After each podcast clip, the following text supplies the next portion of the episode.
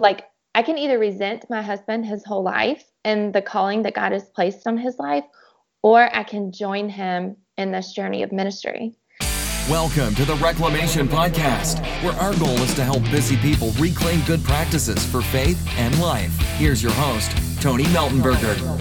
Hey, everybody, welcome to the Reclamation Podcast. I'm Tony, and I'm excited to bring you this intriguing conversation between me and Lindsay Cunningham. Lindsay runs this incredible account called Confessions of a Pastor's Wife, and she dives into the deep, dark feelings of what it means to be married to somebody in ministry.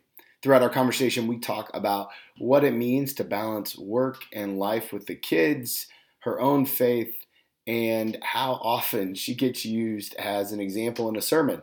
Lots of good material here. I hope you enjoy my conversation with Lindsay Cunningham.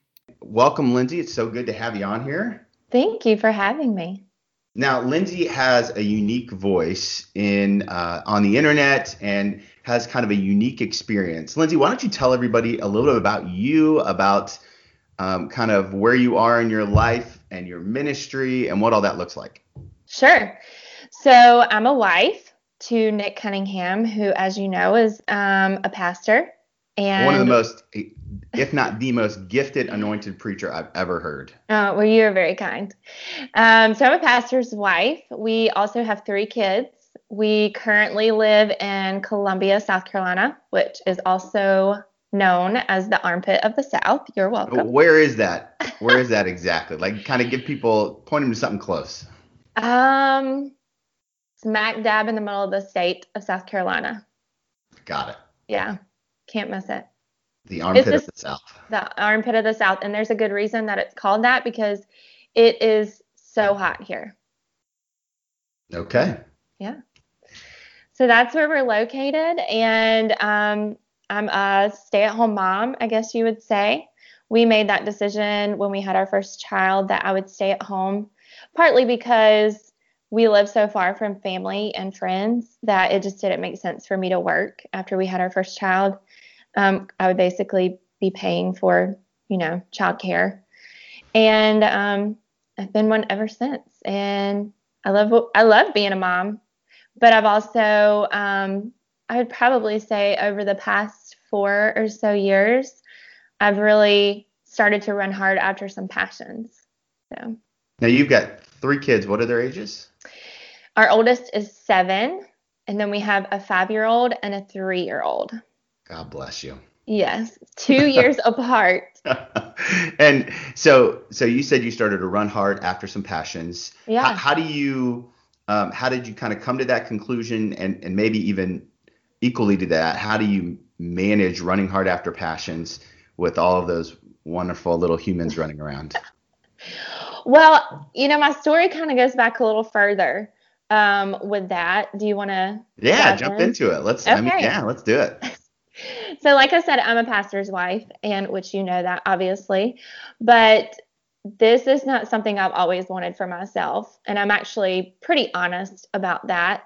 Um, growing up, I was very, you know, I was raised in a Christian home, um, and we went to church all the time. But I think like sometime around high school, I was kind of burned by some of the leadership in the church, and specifically like a pastor's family. Mm. And um, I kind of knew moving forward, like, mm, I never want that to be my life. Like, I never want to be a pastor's wife. So then I met Nick, and at the time, he was not in ministry. That was his background, but he was working at a gym. Now, where did you guys meet at? We do you want the short version and the real version? I, the real version, always real. Okay.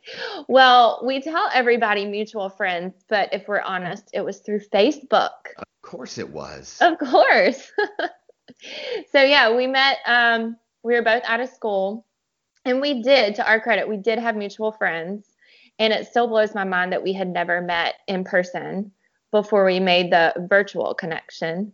Um, but yeah, so we met at a college. He was working at a gym at the time. I actually graduated from college with an exercise science degree, so we kind of hit it off there. But um, shortly at, shortly into our dating relationship, he's like, I think I need to go back into ministry.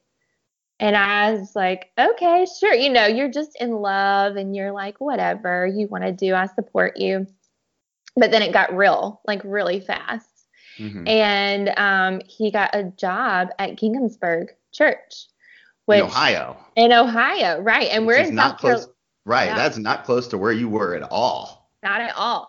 But love is blind, and at that point, I knew that like if we wanted to have a future together, then it was going to look like us getting married and me saying yes to this thing that God had called him to, which at the time I truly did. I was like, this is what you're made for. And I, I mean, obviously he is. He's gifted and talented, and um, but I don't think I really realized the implications of what it meant to be a pastor's wife until he stepped out of the youth pastor position and into his role as teaching pastor. And that's when I was just like, hold on, pump the brakes. This is not what I signed up for. So he, he gets he gets kind of this. most people probably call it a promotion. Right. Uh, he got he gets moved up. He gets the call to the big leagues, as they say, and he becomes the teaching pastor. And people begin to just. I mean, I was there. People fall fell hard in love with Nick's preaching. Like I said, he's he's got to be one of the most talented, gifted preachers I've ever right. met. How, how does that? How, what does that do to you? Well, so when he was doing youth ministry, that was something I was really passionate about as well, was investing in to teens. And when he transitioned out of that into teaching pastor and was now over adults mainly was his main audience, I just felt like a fish out of water. I didn't know what to do. I didn't know how to serve him and support him. And, you know, Ginghamsburg at the time was very big. Like what, 4,500 5,000. Yeah. It, it was a lot of people. And so here's my husband preaching to, you know, a 5,000 member congregation, and everybody knows you, but you know no one, you know, except a few handful of people. And um, I was just, I didn't know what to do. I, I was like, I do not care for the spotlight at all. So, how is this impacting your relationship with God? You're a fish out of water, and, and and used for you know sermon illustrations all the time. Right. Um, what does that do? What what's the conversation that you and God are having in this moment?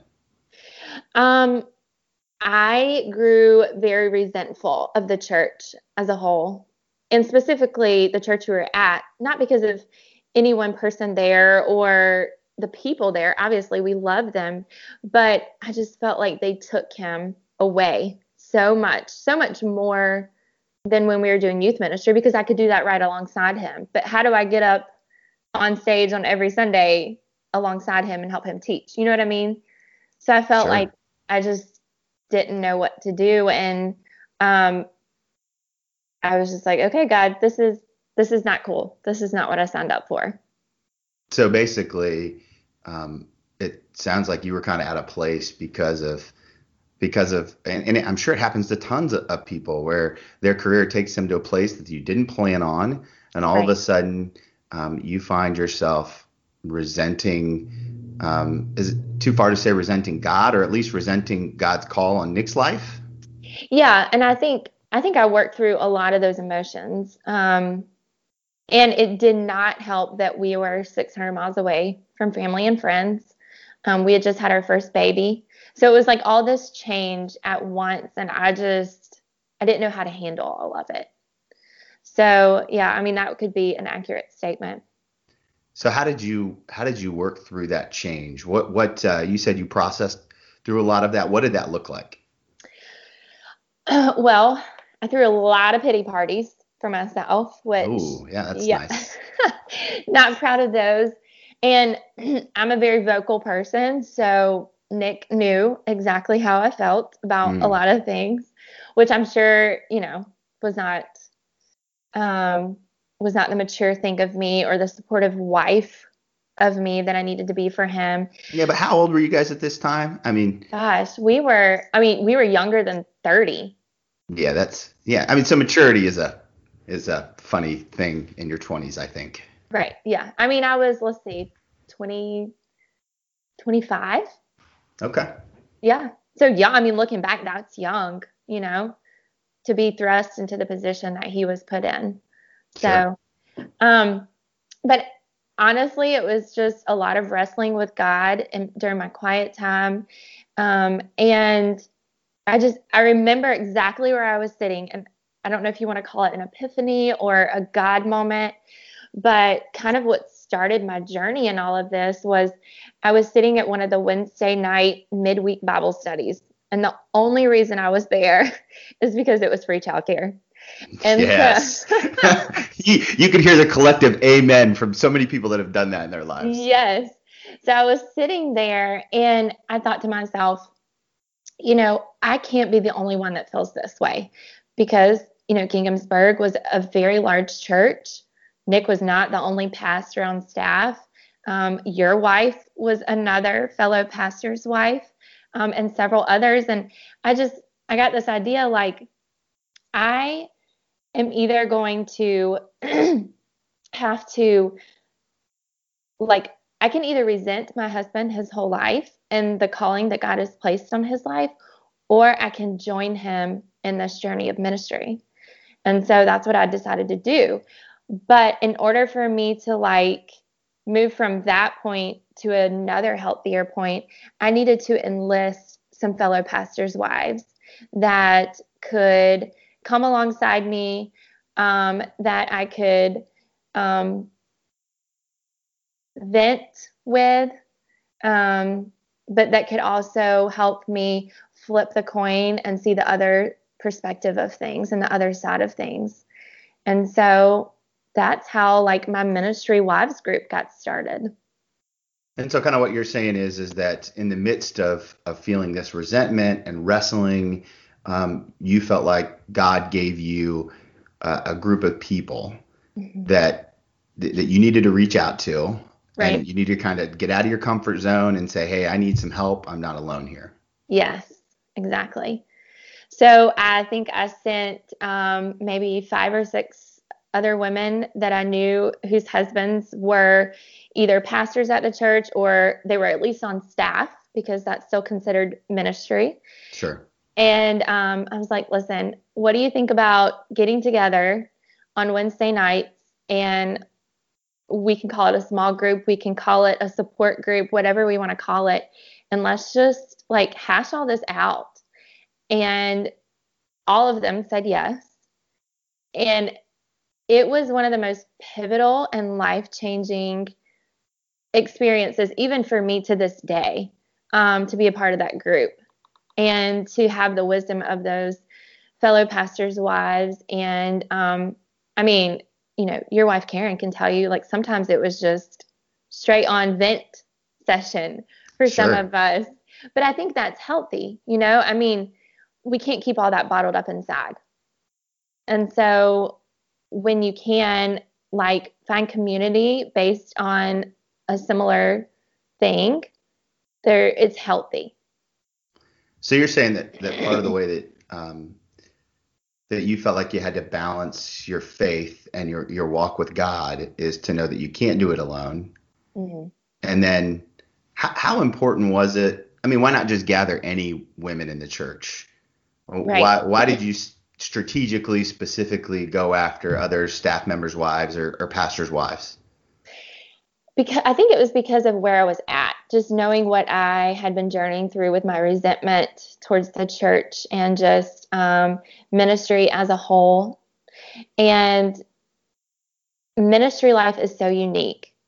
Just like, say, you're the wife of a coach, like coaching life is so unique or being the wife of a doctor. I mean, that's a unique life with having a husband who's on call 24 7.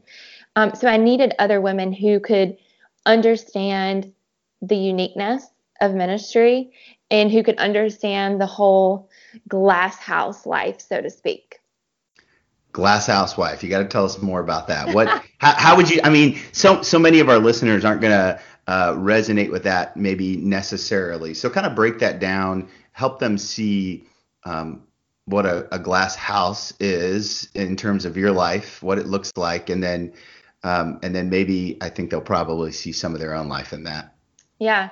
So, you know, kind of like what you mentioned earlier, always being used for sermon illustration. Sure. Um, which obviously Nick always asks, and I always say, that's fine. You know, sometimes I've been like, eh, probably not. Maybe that's not a good idea. So when he's up there, you know, on a regular basis, and he's using me or our relationship or our family as illustrations, which obviously, I mean, that's important to be able to relate to your congregation. Um, people know you, but you don't know them. And so mm. they get a glimpse into your life, but you don't know who all these people are. You know, and that's what it feels like. Oftentimes it feels like you're this person trapped, for lack of better words, inside of a glass house, and everybody can see what you're doing. Um, they get front row seats to how you parent, um, how you spend your money. I mean, all the things that maybe you don't necessarily want everybody to know, but it's just par for the course when you're married to a pastor. Yeah, there there is something about uh, the gospel which requires this kind of intimate look into people's lives, and as as pastors, uh, and and Nick does this as well as anyone, we're we're called to share that. Right. And uh, you know, a lot of us pastors uh, will will do anything for a good laugh, mm-hmm. and so mm-hmm. sharing some of those more embarrassing moments, uh, it it has to have a huge impact on our families. So, how how many times do you think in the hallway before you walked into a sermon, since they had multiple sermons, did did someone walk up to you and say, "Your husband talked about you today"?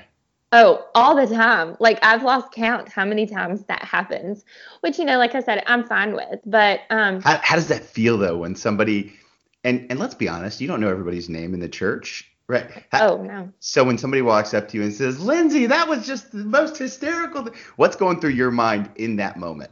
I'm like, oh my goodness, what did he actually say? Like I know what maybe he was going to say, but in the moment, what did he say? And now I'm like, what do these people think? You know?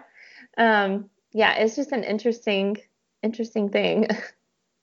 so you find these women of like-minded and and and really they all have the same vision, mission in mind in terms of right. their family unit and mm-hmm. what that looks like. You guys start meeting on a regular basis. What changes? What changes inside of you? Um, I think number one is that kind of what you've already said before, we're better together.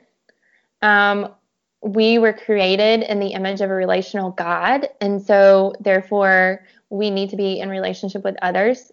And so I think through that, I realized I can't do this ministry life without them, without some sort of um, community that comes alongside me. They see all my imperfections, they see the good things about me, and they cheer me on. And I think that was one of one of the things that I could say about all those women in that group is that we cheered each other on in whatever it is that we were doing because for some of us in that group they worked full time others of us stayed at home. Some of us were teachers. Some of us were nurses. Like it was it was a big mix of what we all did alongside of being a pastor's wife or a ministry wife so you find this incredible group uh, you get deeply connected you share intimately in each other's stories and then, as is often the case in life and in ministry, you guys get called to another church. Yes. N- not close by. Right. Uh, you guys moved to the, as you called it, the armpit of the South. yes. And and now you're. What do you do next? How do you find that new group? Did you find a new group? Mm-hmm. Take us take us up to the to where you are now.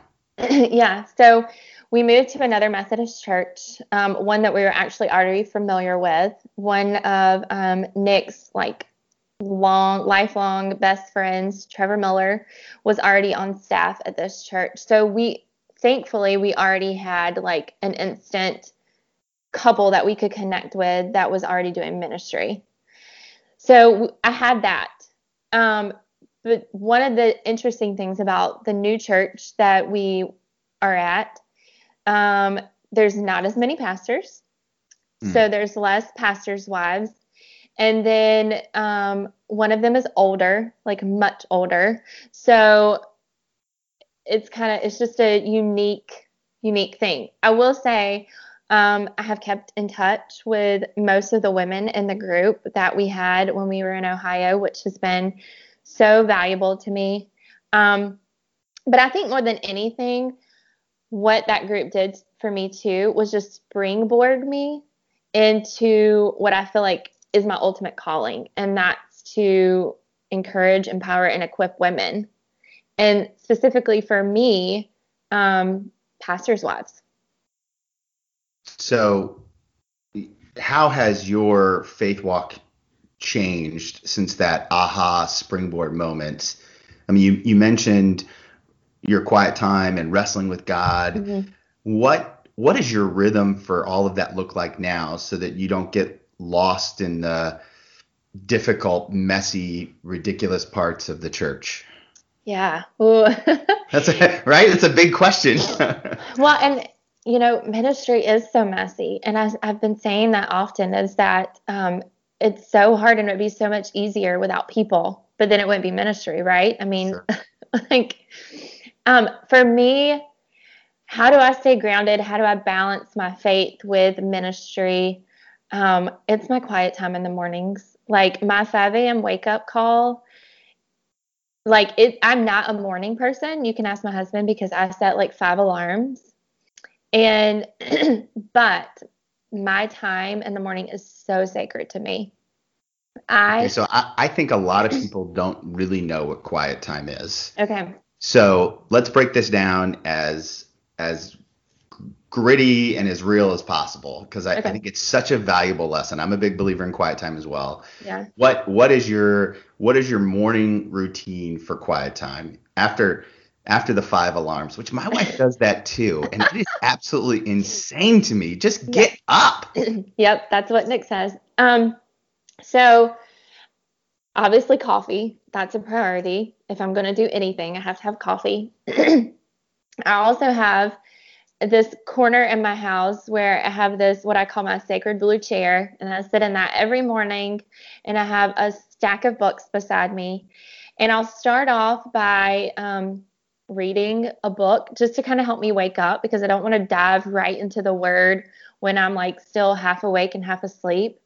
So um, I'm an avid reader. I'm reading like three or four books right now at a time. So I'll pick one of those books and start reading it.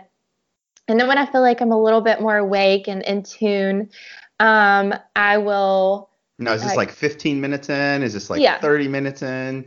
So right now it's 5:30. 5:30. We'll just say 5:30. That's a generous time. Um, I'll right now I'm reading through Hebrews. And so I'll read just a little bit at a time because, especially with the Bible, I feel like I can't take it like even a chapter at a time. Like I have to break it down even further just so I can understand and um, fully comprehend what I'm reading. So I'll read the Bible, um, I'll journal some thoughts, and um, now did and, you?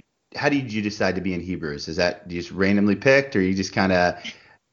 It you know it's sometimes at random. Um, going into this new year, I was just like, okay, God, what what book do you want me to focus on? And um, I just kept Hebrews just kept coming to mind. So by chance, by random, whatever you have, like I think it was God, but whatever you sure. want to yeah, God. call it. So, um, so yeah, just Hebrews, and then one of my favorite things that I've picked up over the last probably two years is this practice of silence and solitude, where I and it might sound really wacko for some people, but um, I'll sit in my chair and I'll set a timer for 10 minutes. And I had to work up to 10 minutes because that can be a really long time when you're not used to that. Sure. Um, but I'll close my eyes and I will picture a place and then I will picture God joining me there and whatever it is that He has to tell me for that day. And I'll just say, okay, God, like I'm here, you're here. What is it that you want to say to me this morning? And it's not, I wouldn't even call it like um a prayer where you go and, you know, thanksgiving and petition. It's more of just like literally sitting in his presence. It sounds and, like you're doing some just active listening. Yes, yes. Um, and I'm a visual person, so like visualizing myself in a particular place really helps me. But I like it Do you have a go-to place? I have several. I do, which is really weird. no, it makes sense. It makes sense. yeah. So um, it's just been a game changer for me and my time with Jesus. And he has just revealed things to me and spoken to me. And oftentimes it doesn't make sense in the moment, but then something will happen or, um, and then I'll come back to it and I'm like, oh, that's what that meant. Like, that's what he meant by that. Um, so yeah, I mean, that's crucial for me in the morning. So it sounds like your your active listening or your silence and solitude in the morning really prepares you to hear God's voice throughout the day. Yes. Yes, exactly. Plus, my kids are like, they know when I've had quiet time and when I haven't. and they'll say, Mommy, have you had your quiet time today? And I'm like, Wait, how do they know? How do they know? What I mean, what happens? I'll just, you know, like your whole, it- my quiet time in the morning sets me up for the rest of my day. And when I haven't had that, I feel like I'm um, less patient. Um, I'm a little bit snappier with the kids. Um, and they're just, they are so smart. Kids are so smart and they're so in tune with um, even our behaviors as adults. And they can catch on to things quickly and they know. And they're like, don't think you've had your quiet time this morning, have you, mommy? There's nothing like little human accountability partners. Oh, yes. Tell me about it. So, wh- what time do you typically finish your quiet time? Um, Because you, you mentioned some journaling in there too. So, Yeah, yeah. Um, and I've kind of gotten away, like growing up, I've always been a journaler. Um, college, high school, college, out of college, I would like write nonstop, you know. But then when you become a mom, like journaling just kind of gets put, well, at least for me, it got put to the wayside because if I can't journal out all my thoughts, then I'm not even going to start with like one sentence. So I've gone more to like the bullet form of journaling where I just journal short thoughts or one sentence and um, it kind of encapsulates my time that morning. okay. So it's it's not huge. Do you date every day, and so you could go back and look at it later, or Yep, I, I kind of, the way, I mean, I don't, everybody has to figure out what works best for them and what works best for me is about two pages worth and this is my week. And I just will journal a little bit each day, just like I said, a sentence or highlights of what's happened that day, that kind of thing. Is that also where you would write down if you heard if if God gave you a word that morning? Yes, exactly. And I will date it so that I can know when it happened in case I needed to look back and just make sense of things. So it's six o'clock now. You've had your quiet time. At this point, is is it full on day? Are the kids up and moving, or you do anything Um, else to walk with God in that morning time? Ideally, I would work out at six o'clock, but that Sure. doesn't always happen. Um, and because I'm such an avid reader, like after I'm done with my quiet time, I might pick up another book and start reading a little more. Um, but 6:30 are typically that's about when my kids start to wake up. So Now, I I I follow you on Instagram, and I know that you're a ferocious reader. Uh, here's here's the million dollar question: How do you how do you get people to send you all these books? so yeah, Because publishers send you books all the They time. do. It seems like. So I found out that you could go online to different publishing companies and sign up to be one of their review reviewers. So they'll send you books for free as long as you like I guess agree, but there's no way for them to really hold you to it. Um, agree to write a review and publish it on your blog and some sort of retail site like Amazon or Goodreads or Barnes and Noble, whatever, wherever books are sold. And So yeah. what uh, what books are you reading right now? Oh gosh. Um, Gifts of Imperfection by Brene Brown, my girl. Yeah, I love her. I, I heard her talk at Catalyst, and I Yes. it was incredible. Yes. Um, I'm also reading The Path Between Us by Suzanne Stabile, which is all about the Enneagram and relationships, which is amazing. There- There's not a hotter topic in Oh. ministry right now than the Enneagram. Now, love the Enneagram. Um, What number are you, by the way? I'm a one. Really? Yeah. Do you know your number? I I, I believe I'm an eight. Okay. Yeah. I'm an eight. So I, I'm supposed to retake the test though because there's some. I, I've taken it twice and come up with different numbers. Uh, three with the two wing is the other one that I've come up with. Hmm, I, I can don't- see that. I don't know it well enough to really speak super intelligently about it, but all the people I listen to are talking about the Enneagram right now. So, Yeah. do, do you have a site that you use for? Well, we used um, Ian Cron's The Road Back to You um, site to take our initial Enneagram test. But now that I've learned more about the Enneagram, they say it's best just to read about the different types. And then not take a test. not take a test because it's not always accurate. But they say when you find the number that makes you want to throw the book across the room because like it feels like they just read your like journal or your diary, then that's your number. Okay, that's Yeah. good. All right, so that was a tangent. What other books are you Yeah. read? Uh, let me think. The Road Between Us. I Um, think was the last one. Yeah, Courage, Dear Heart. It's a book that a publishing company sent me and it's been really good. Who who wrote it? Rebecca, uh, I can't remember her last name. That's okay. Okay. Sorry. What what's the title again? If somebody wants to look it up. Courage, Dear Heart. Courage, dear heart. And I do know her name's Rebecca, but I cannot remember her last name. That's okay. So so you get all that reading done, your kids get up. How do you how do you and Nick insert your walk in faith with your your kids? I mean, I mean kind of bring it back to the family unit for Right. me. Um, you know what's funny is, and I don't know this if this is what goes through everybody's mind, but oftentimes I think pastors' kids either get one of two labels. Oh, they're the PK. You know what I mean? Like they're the Sure. troublemakers. Or, oh, those are the kids who know all the Bible stories and Bible songs and they're leading the Sunday school class. You know what I mean? it, it was so it's so scary as a parent of a pastor's kid because the and, and it has to be the same way for a CEO kid or a coach's kid. You know, if you have a position where people put you on unfairly or fairly or whatever on some sort of pedestal, Yeah. your kids are impacted by that. yeah. And so, how- what do you and Nick do? You know, here's the thing. We we're at church a lot, you know, um, as I'm sure your kids are too. Right. And the last thing I ever want them to do is to resent the fact that we go to church a lot. It's my biggest fear in all of ministry is that my kids are going to lead the church because they grew up there.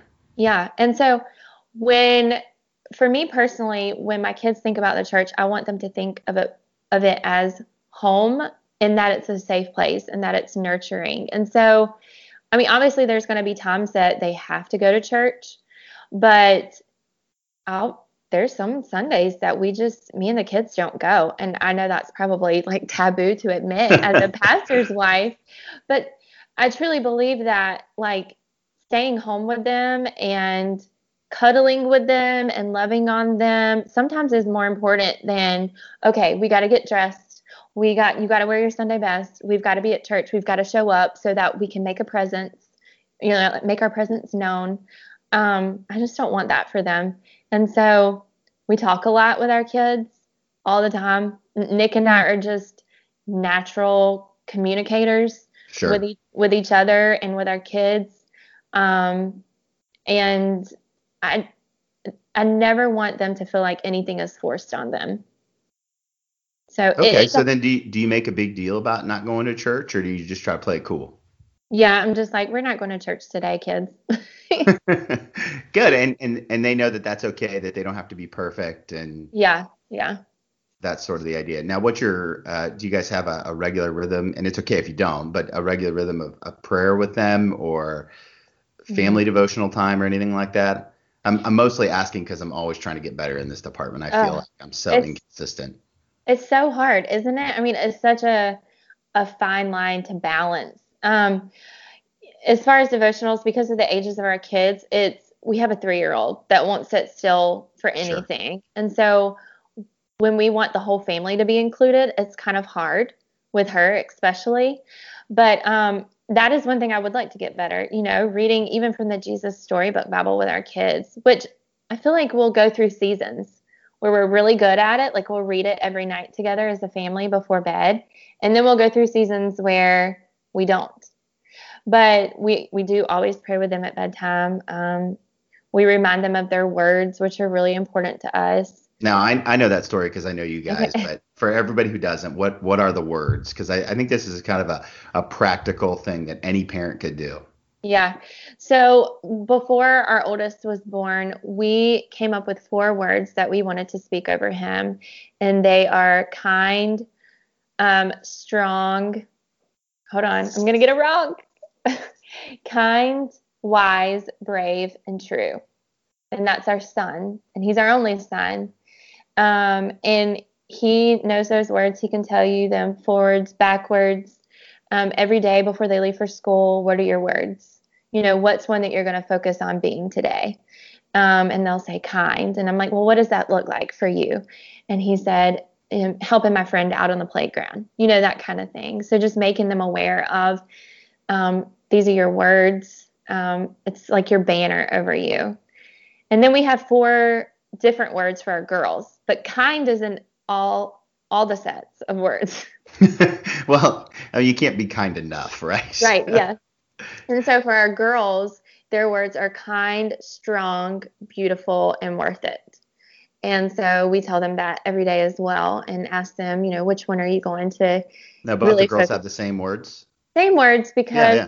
we thought about that, and you know, just what if one girl was like, well, why can't I be that word? You know, and we just felt like it was important to give them the same set. Now, do you and Nick have words for each other?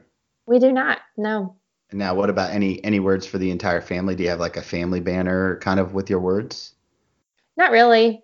I don't. Just I just a, a question, an interesting thought. I, I think on a practical sense, it would be super easy to kind of implement that sort of same um, cultural language mm-hmm. for family units. And if if you were talking to a parent who wanted to start using words um, and their their child is older, what would you how would you tell them to implement that?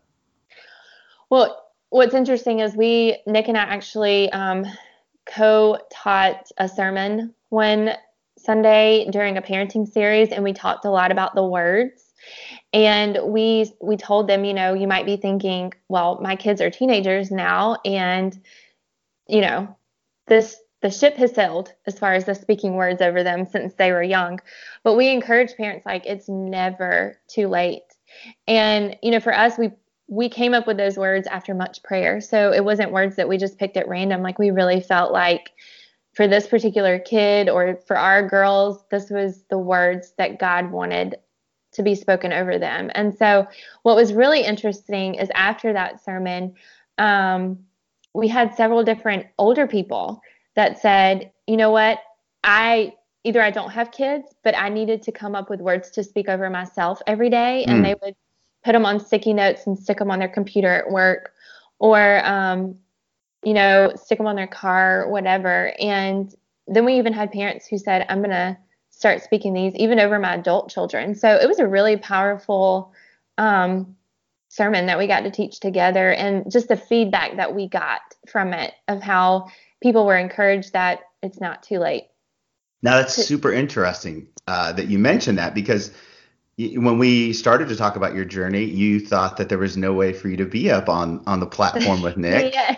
And then all of a sudden you kind of drop in this little hidden gem that you're, yeah. you're teaching now. So how, how does how did that how did that transition for you? Because in a lot of ways it I mean it sounds like and correct me if I'm wrong that you've kind of gotten back to this place where you're on ministry with him. Yeah.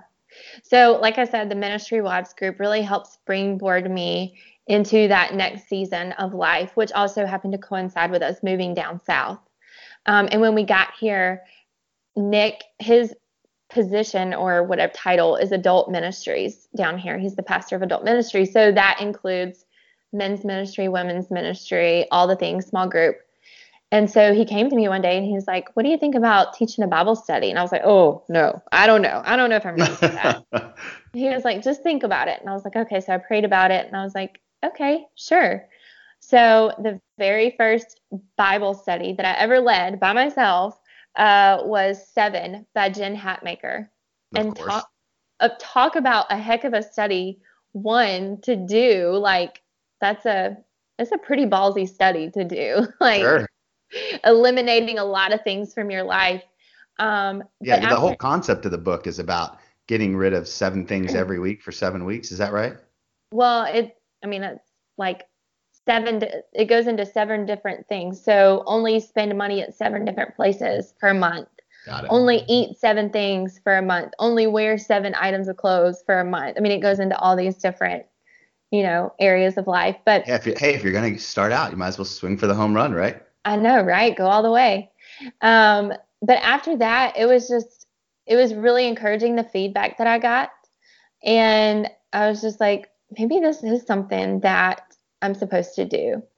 And so that first study led to another study that led to another study that that led to Nick asking me, "Hey, we're doing a series on marriage. Would they really want the pastor's wives, the handful that we have? We don't have many, like I said before, um, to have a hand in this. What do you think about getting up there with me one Sunday and teaching?" And I was like, "Oh my word!" but I, but I did it, and I, obviously I don't do it on a regular basis. But I was a ball of nerves that first time. But it was just so neat to be able to like look this, and I, I'm not going to get emotional, but to like look right across from me and just to see the miracle that God has done in my heart, where I was so, you know, for so long resentful of Nick's position and his calling and how do I fit in into all of this and to look beside me that I am up here in front of our congregation and I am teaching with my husband. Like it was just it felt like a full circle moment for me and just I was so overwhelmed with God's goodness and how he's just totally changed my life and my heart for 180 as it pertains to ministry. Yeah, it sounds like that uh, on the other side of that initial fear is this tremendous fruit that that yeah. only God can give you, right? Like this, because yeah. it, it, I mean, it sounds as just hearing you talk about it, it sounds like this incredible gift from God that once you got past the ball of nerves, once you got past the resentment, once you got dealt with all the stuff, yeah. and you know, we all have stuff. Once you dealt with all the stuff, you were able to do something that, well, God was really able to do something that only He could do, right? Yes, exactly. So, so now you're pastor's wife extraordinaire. I don't know about that. but you're you're leading Bible studies. You're you're preaching every now and then. Um, you've got three still little little kids. The yeah. thought of having a three year old, by the way, just almost sent me into a panic attack. We're in such a great season because, oh, you know, our youngest is six and she can get herself in her own car seat, and God is right. good. It's yes, amen. right. so, um, how, what, I, what do you do to manage your life? Like, what are some practical tips? Because you've got your hand in a lot of different things. I, I know that you also you, you help on a another podcast. You you read tons of books. You blog. You, you run um, an Instagram account called Confessions of the Pastor's Wife, mm-hmm. which you put a tremendous amount of work into. Um, how, how, do you manage it all? Give me a, some practical tips. If I'm a, a stay-at-home mom or dad, what, how do you how do you make it all work and not resent God again? Yeah. So one of the things that Nick has really been helpful with me in figuring out how to balance like your stay-at-home mom duties plus ministry um, plus just family life and marriage in general is to think of my time when I'm at home as work, like, and put it in different segments. And so, fortunately, um, Monday through Thursday, all my kids are at school. My youngest is at preschool from 9 to 12. And so, I really look at that time as that is my work time. Like, that is like me going to a physical location and checking into work and getting as much stuff as I done I can get done during those three hours um, and then when she gets home, you know, clocking out. And then when the kids go to bed, clocking back in for a little bit and getting some more things done and um, all the different things I have my hands in right now. And then clocking out to give myself and Nick some time together to talk or whatever it is that we need to, we've set aside to do that night. So it's not easy. What's the, what's the, uh, do, do you block schedule? Do you have a, a, certain rhythm for that? Or are there certain days you have to work on certain things? Or is it a little bit more ADD than that? I'm a one, so ones are not super ADD. We are very like notes, uh, to do lists, planners.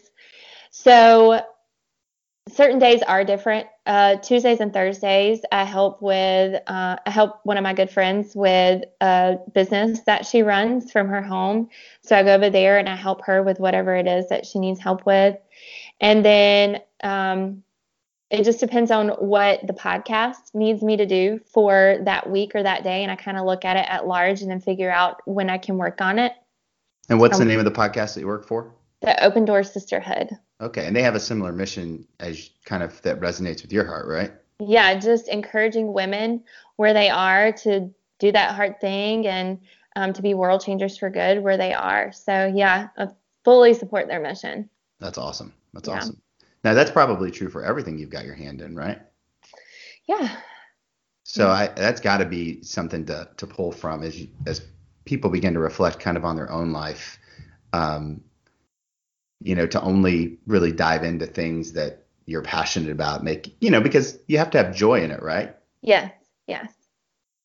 So, h- how would you say you're doing it, managing it all? Um you know, I I'm learning. I'm growing. I mean, hopefully that's what everybody is trying to do is grow and learn. And this isn't something that all these things that I have my hands in right now is fairly new for me. Um, when our youngest was born, my sole like attention went to taking care of her, keeping her alive, you know, and my other two from killing each other or hurting her, you know, since she was a baby. Um, so I would say all of this stuff, not stuff, but the mission that I'm running has is fairly new. I would say within the past two or two years for me. Once my youngest was a little more, you know, I could let her play by herself for a little bit longer, you know. So it's all fairly new, so I'm still growing and learning about how to manage it and balance it.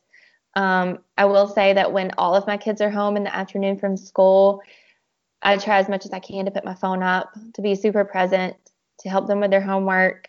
And it doesn't, I try not to get it back out until they've gone to bed, you know, and because those things are just time suckers. Yeah, I love the intentional focus that you're talking about there. I think that's super applicable for for all of us. Is to kind of clock in, clock out, pick your spot, be intentional. Yeah. That's that's great. I love that. Tell me a little bit about what's happening over at Confessions of a, a Pastor's Wife, your Instagram account. Yeah. Um, I, am I'm, I'm certainly not a pastor's wife, but I, I love it. I love learning from what you're doing over there. Um, tell me a little bit about your approach in terms of how you get your content ideas, and mm-hmm. then what's your strategy on how you're you're sharing it. Like this week, uh, the week that we're recording this, you're talking about loneliness in ministry, and I feel like you've been reading a lot of people's journals or, or reading their mail, so to speak, eating their yeah. lunch, whatever you like to say there. How how do you how are you doing all that? Well, um, you know, I, I told you before we started recording that Confessions of a Pastor Pastor's Wife was just something I did on a whim one Sunday morning when I should have been at church. um, and how I would regularly just um, kind of debunk this idea that people have around pastors and their families and pastors' wives on my like personal accounts. And I would always hashtag it confessions of a pastor's wife. And somebody told me they're like, you know, you've really got something here, right? Like people need to hear this on a regular basis. And I was like, oh, this just was more like cathartic for me than anything else than anything else. And so I decided I was like, well, just gonna see what happens, see where this goes. And um, so I started it one Sunday morning just with my hope and prayer that fellow pastors' wives, wherever they're at, whether they're in my backyard or they're clear across the country in California or even further than that, um, that they would just find a community where they felt seen and heard and encouraged. Um, and you know, one of the things about which I'm sure you're familiar about John Wesley, like when he would talk about the good news and spread the gospel, he would take it to the street corners, right? Well, you don't really see people doing that these days, but what we do have as our quote unquote street corners is social media. Mm-hmm. And so, you know, people can bash social social media all they want, but I find it is such a blessing and it can be such a tool for others, um, for us and whoever feels led to share the good news. Um, and so that's just kind of it's my street corner that I've decided to stake my ground on and just to encourage others that find themselves in a similar position as me. I love it. I love it. I like to use the the term uh, I'm a digital evangelist. there you go. I like that. A digital evangelist. So Yeah. what how how are you seeing God work in this account? I mean, you're you're hitting some pretty serious like this is pretty serious stuff in there. What's uh, what's God showing you in it? Oh, well, like I said, I just I, I want to be real. Like that's my number one goal is just to be real. Um, I don't want people to see like the the sides of me that I only want them to see. Like I want them to know that I struggle with resentment and I'm a pastor's wife. Like um, we don't always make it to church. Um, I struggle with forgiveness. Um, I struggle with loneliness. Like, I just want to be real. And it's been so neat because, like my girl Brene Brown says, vulnerability breeds vulnerability. Mhm. And so it takes just one person to step up and say, This is where I'm struggling. And then you just hear like this collective exhale of people saying, Me too. And it's just been really neat. All the messages I've gotten, people thanking me for this community that I've created. And I don't think I've done anything spectacular. Like I said, this has been more for me, cathartic for me than anything else. Um, but I do think that God is using it um, to be a place of healing and um, understanding for those who feel like they're all alone. Because, you know, the thing about um, most churches, they have like less than 200 people, which Right. me- which means that their staff is very small. And so if you look at any given church with a staff that's small, well, that means there's probably only one pastor's wife there. You know, it's unique to find a church where there's more than one. And so where do they go to? You know, who do they talk to about these unique struggles that they face? So I've kind of had that in the back of my mind too. All these smaller churches with small staff and they don't have that camaraderie with fellow pastors' wives. I love it. I love it. I love it. I love what you're doing with it. Uh, I love following it as a, a, a as a pastor, and I think it helps give me some tools to talk to my wife about and spark some really good conversation. So I'll just affirm what you're doing there and tell God Thank to you. just just keep using it. Just keep using it. So one of the questions I love to ask people is, uh, what would you go back and tell your younger self if you're having a conversation with 25 year old Lindsay, full of resentment? Mm. full of all of it, the the mess of it all. Uh, what would you go back and tell yourself about about reclaiming faith in life? Mm. I think the biggest thing is nothing is wasted. Um, everything that I went through back then at 25 as a new mom and navigating this new role as a pastor's wife, um, everything that I went through, I have been able to use now. Um, and I think it's just um, prepared me for where I'm at now, for where God's called me. Um, I have a unique perspective because of everything that I've been through. And our time in Ohio, our time um, navigating the difficulty of ministry life, none of it's been wasted. Like it's all been used for His, for my good and for His glory. That's awesome. I love that. Nothing is wasted. I think I think a lot of us would do well to remember that on our really bad days. Mm-hmm. So thank you so much for sharing everything today. So honest, so vulnerable. Love the conversation. Lots of great tangents and laughter. if people want to learn more about you and your ministry, uh, where can they go to connect with you? So I would tell them to head over to Instagram, which is my favorite social media platform, and check me out at Confessions of a Pastor's Wife. And um, do you is it is it only on Instagram, Twitter, or Snapchat or anything like that too? No, I'm not that tech savvy. Just keeping it simple. I like it. Hey, that's intentional time, right? Focusing where you've got to focus. It's so right. It's critically important. Critically yeah. important. Well, Lindsay, any parting words for all of our listeners out there? I, I, just want to thank you for having me on here today. It was super fun getting to see you virtually, face to face. Right, because we, re- we record these calls on Skype because I yes. always love to see people's reactions when when we're talking. It makes the conversation so much easier. Oh yeah, so for sure, easier. more more natural. So, well, thank you so much. And uh, hey, if you guys uh, do me a favor, go head over to Confessions of a Pastor's Wife. Check out some of the content. It's so real and vulnerable. You'll love spending time with Lindsay. She's uh, she's a great follow on social media, so don't forget to check that out. Thanks a lot, Lindsay. We'll talk soon. All right, see ya. Thank you so much for taking the time to listen today. I hope you enjoyed the conversation. I know that there's so much that we can learn from each other, and Lindsay is a great example of how being vulnerable changes people's lives. Love her ministry, love what she's doing excited to see how God is going to continue to use her. In our next conversation, we're going to dive into faith and life balance with a dear friend of mine. Her name is Chaplain Terry Jones.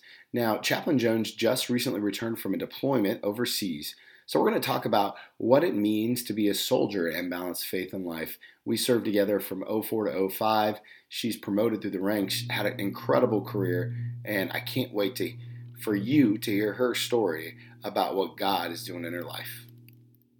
As always, the best compliment you can give us is to share, rate, and review the podcast. Help others find it just like you. See you guys real soon. Like what you heard? Please take a minute to rate and share so others like you can find good practices for faith and life.